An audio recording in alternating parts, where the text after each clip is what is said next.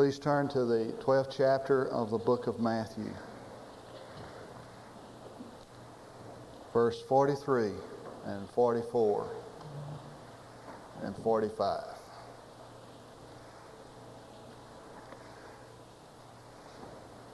Now, when the unclean spirit goes out of a man, it passes through waterless places seeking rest and does not find it.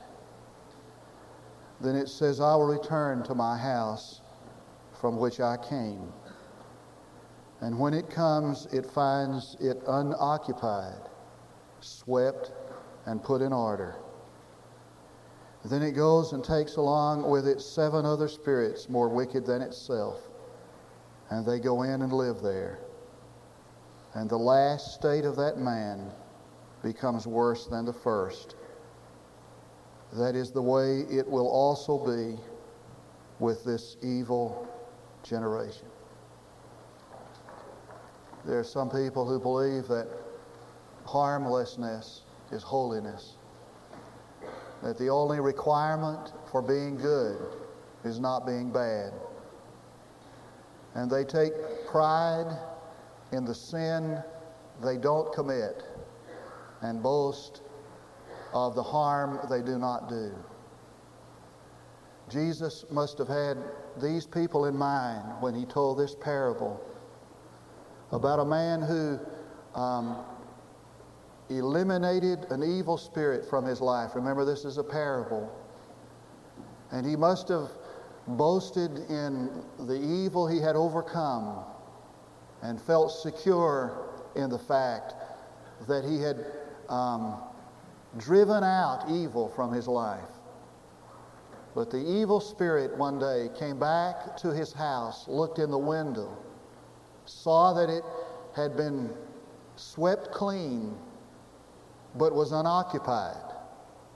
And so he, it went and got seven other evil spirits, each more uh, worse than, um, than it. And they all moved in. And the state of the man was worse than in the beginning. And the meaning of the parable is this Beware lest your Christianity become a matter of majoring on negatives. Beware lest your Christianity be a matter of the things you don't do. The Pharisees were like that. And they had all these rules and regulations concerning the Sabbath, things you don't do on the Sabbath.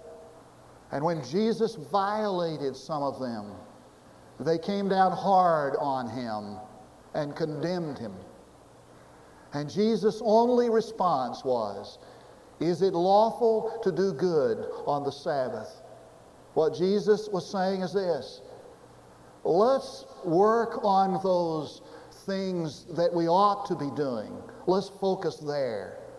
And let's go to work on the positive things, and we'll all be better off in the end.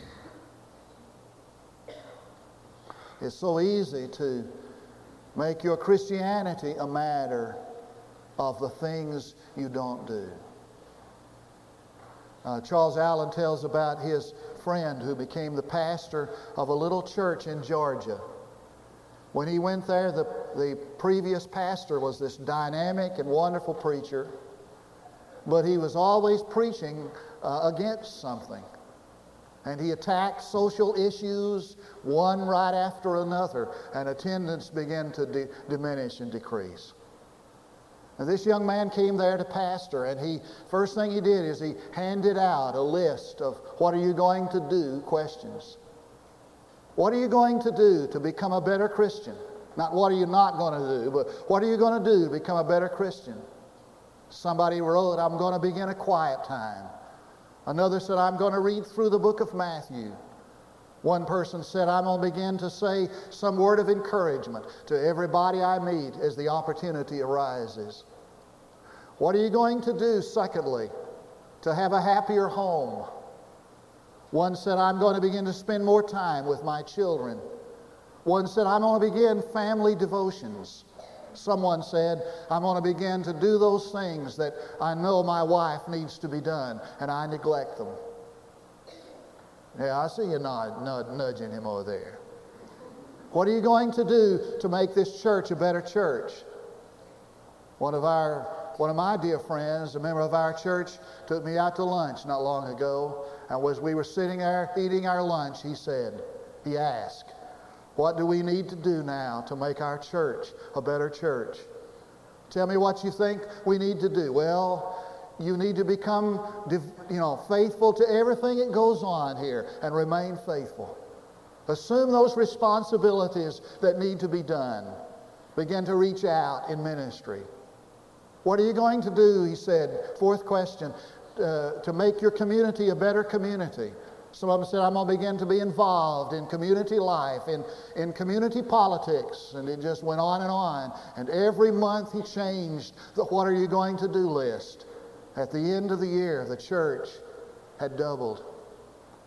Now, it is true that a person can want a garden. He can weed the ground and till the ground and make it as clean as the highway. But you're not going to have a garden there until you get some vegetables and some flowers growing there. And remember that the value of a rose bush is not determined by how many thorns it doesn't have, but by how many roses it does have. And so a man came to Jesus one day and asked him, Jesus, what is the greatest commandment? And when you look in the context and see the person who asked the question and the reason he asked the question, you know what he was up to. He was saying, in essence, Jesus, which is the most important commandment? Thou shalt not steal, thou shalt not commit adultery, thou shalt not kill, down the list. And Jesus said, Nah, here's the greatest commandment love the Lord your God with all your heart and soul and strength and mind. Love your neighbor as yourself. In essence, Jesus was saying, No, here's what you do, not what you don't do in the Christian life. Here's what the Christian life is about it's love that takes off in three directions. Look at the order. Sometimes the last is first. That's true in this case. Here's what you can do love yourself. A divine original, that's you. A special person, that is you. God has created you as a special being. There's nobody like you. You're uniquely different and wonderful. And God has a special plan for you individually. And God dreams no bad dreams for anybody. And so you need to say to yourself, I am a, a, wonderful person when Christ lives in me. And I've been too hard on myself, and I've been too critical.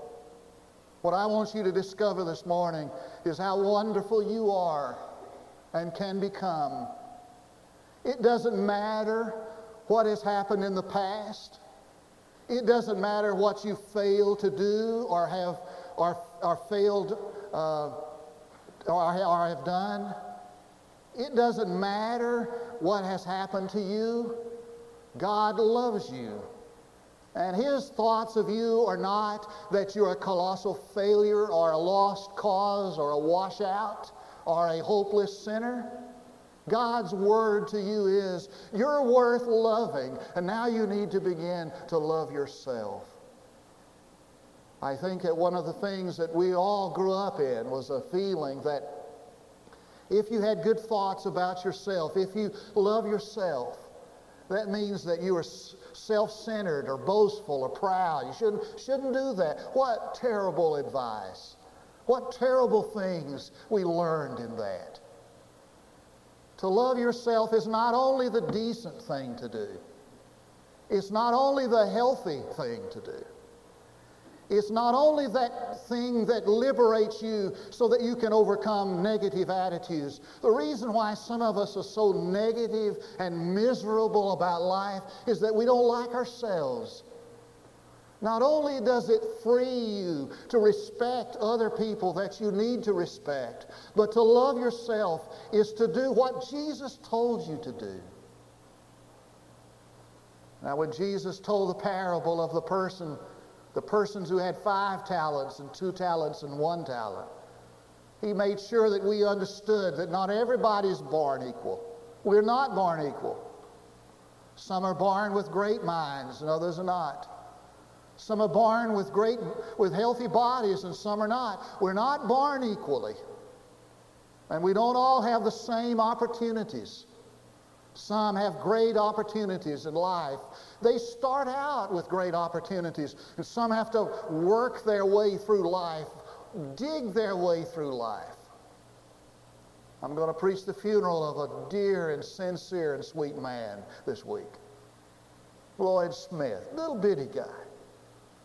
Came to this country, you know, he's 87 years old, had to work his way. All he's ever had, he's labored to get not really successful as men measure are measured in success, not in you know brilliant man, just a humble, hard-working man who's had his who has had to work for everything he's had. Everybody's not born equally. But when Jesus condemned the man who did nothing with his one talent. What he wanting us to know is that the thing that's terribly wrong, the greatest crime you could ever commit, is not to become the person you were meant to be. And God dreams you to be. And God sees that you can become. Don't miss out on that. The biggest crime you can commit is to compare yourself with other people. Don't do that. You are uniquely and wonderfully different. And somebody tells a story about a beggar who sat beside the, street on the sidewalk, same place every day. An artist went in to, to his studio every morning, passed by that beggar.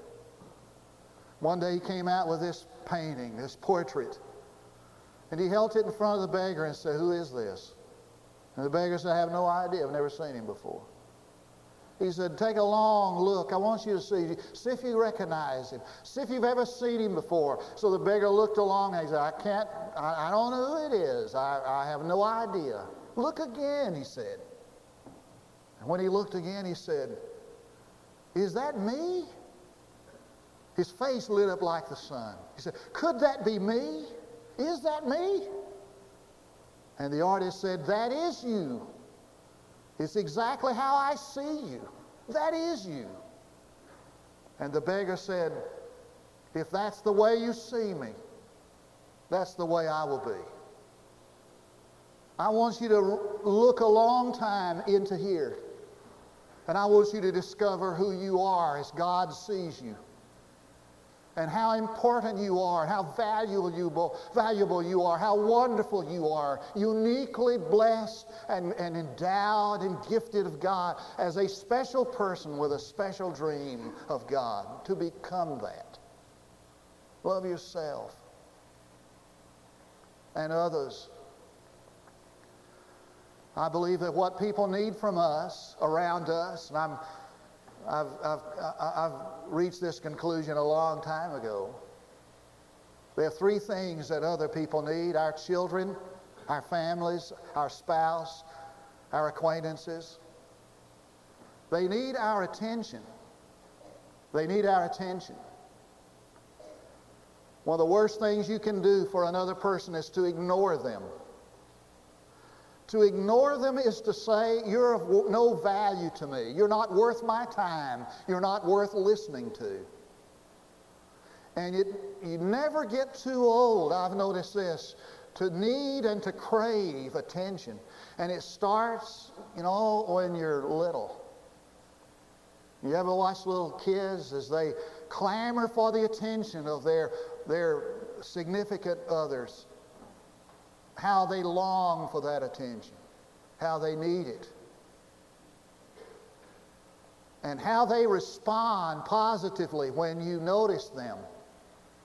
And sometimes the, the uh, incorrigible actions of children is just a desire for attention. If you won't notice me when I do good, when I am me, then I'll do something negative because negative attention is better than no attention at all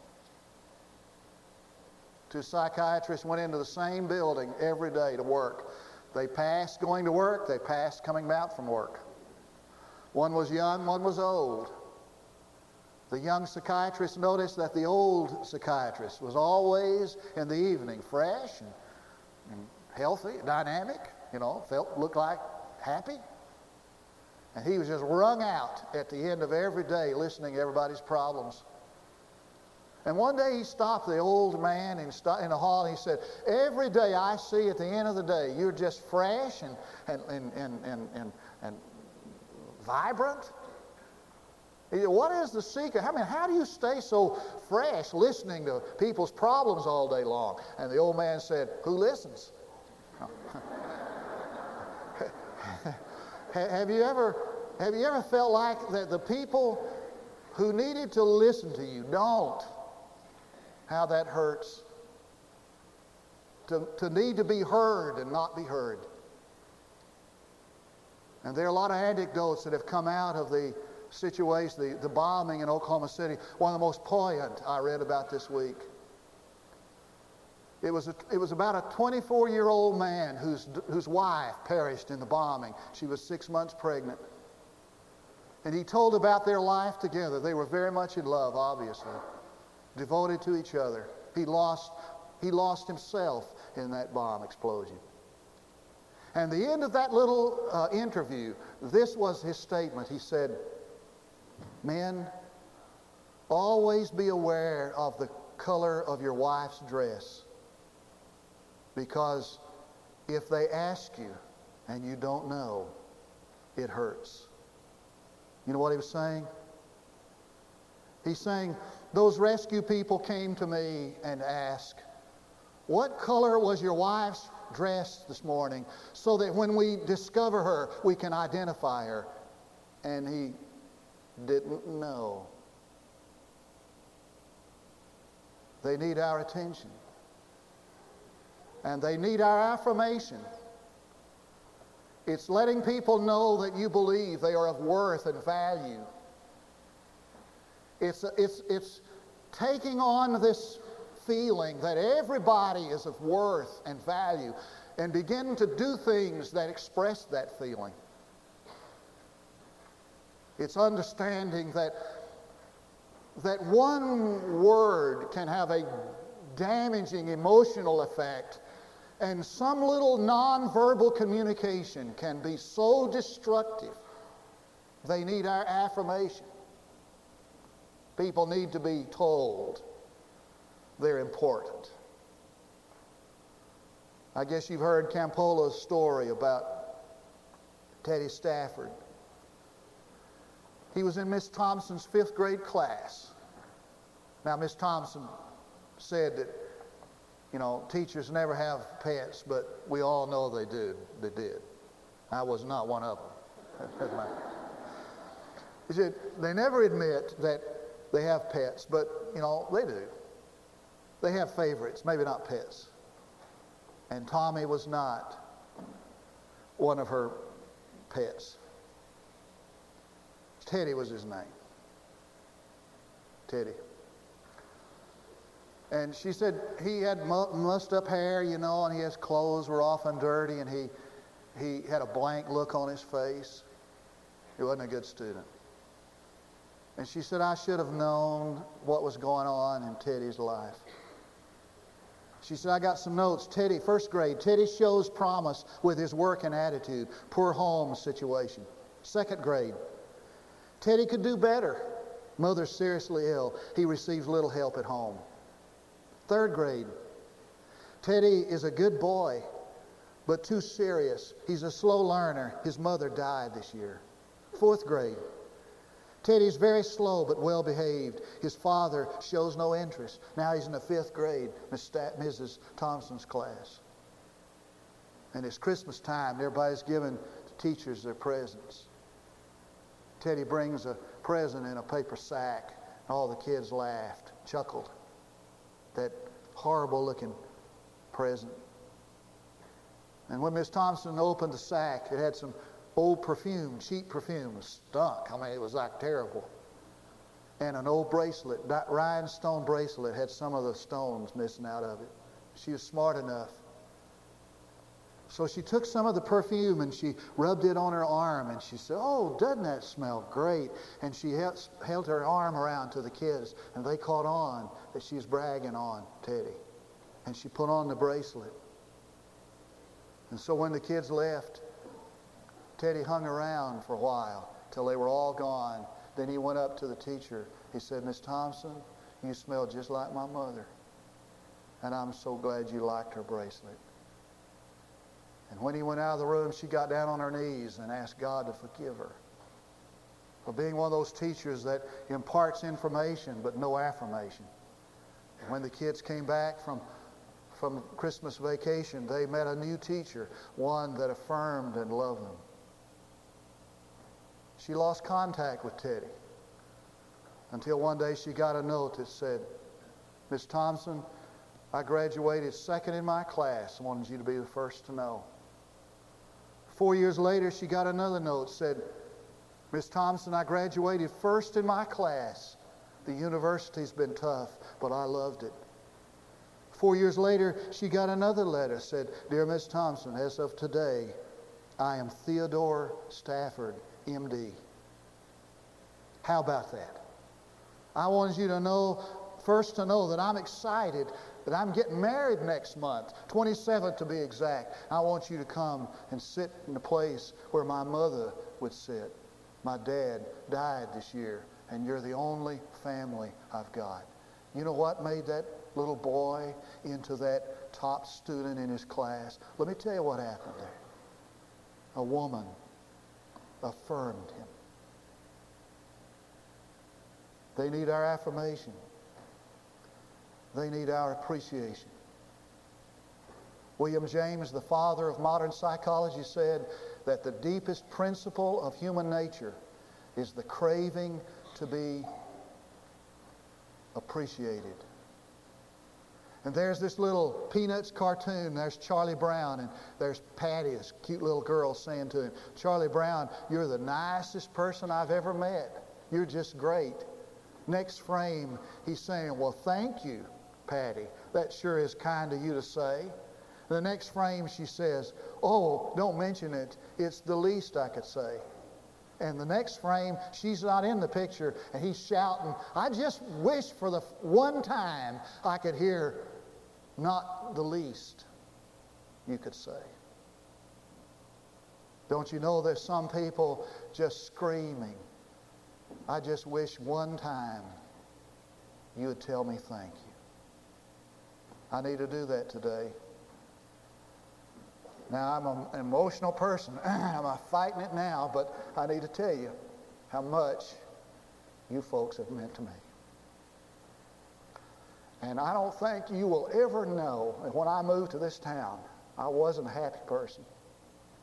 And you literally have helped save my life, my ministry. And I need to tell you, of that appreciation. They need to know that we appreciate them. One last thought, please. That love moves in a vertical direction.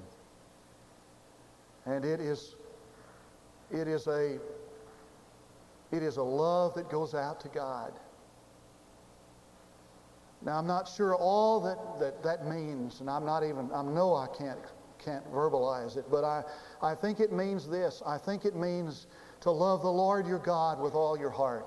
I think it means that there is a recognition that Jesus Christ, God's revelation in flesh, the one through whom we come to know God, that Jesus Christ brings significance to our lives. That when a person comes to know Jesus Christ, that hole in his heart is filled, and that need, that, that emptiness is, is satisfied, fulfilled, that Jesus Christ gives significance to his life. And to love him with all one's heart and soul means that he surrenders to Jesus Christ all that he is and all that he's done. He gives that to God. and he worships him. And somebody has said that worship is our response to who and what God is, corporately and privately. And it expresses itself in and by the life we live and the things we do and the things we say. So that a person who loves the Lord with all of his heart just responds to the love of God with his life, with what he does and what he says.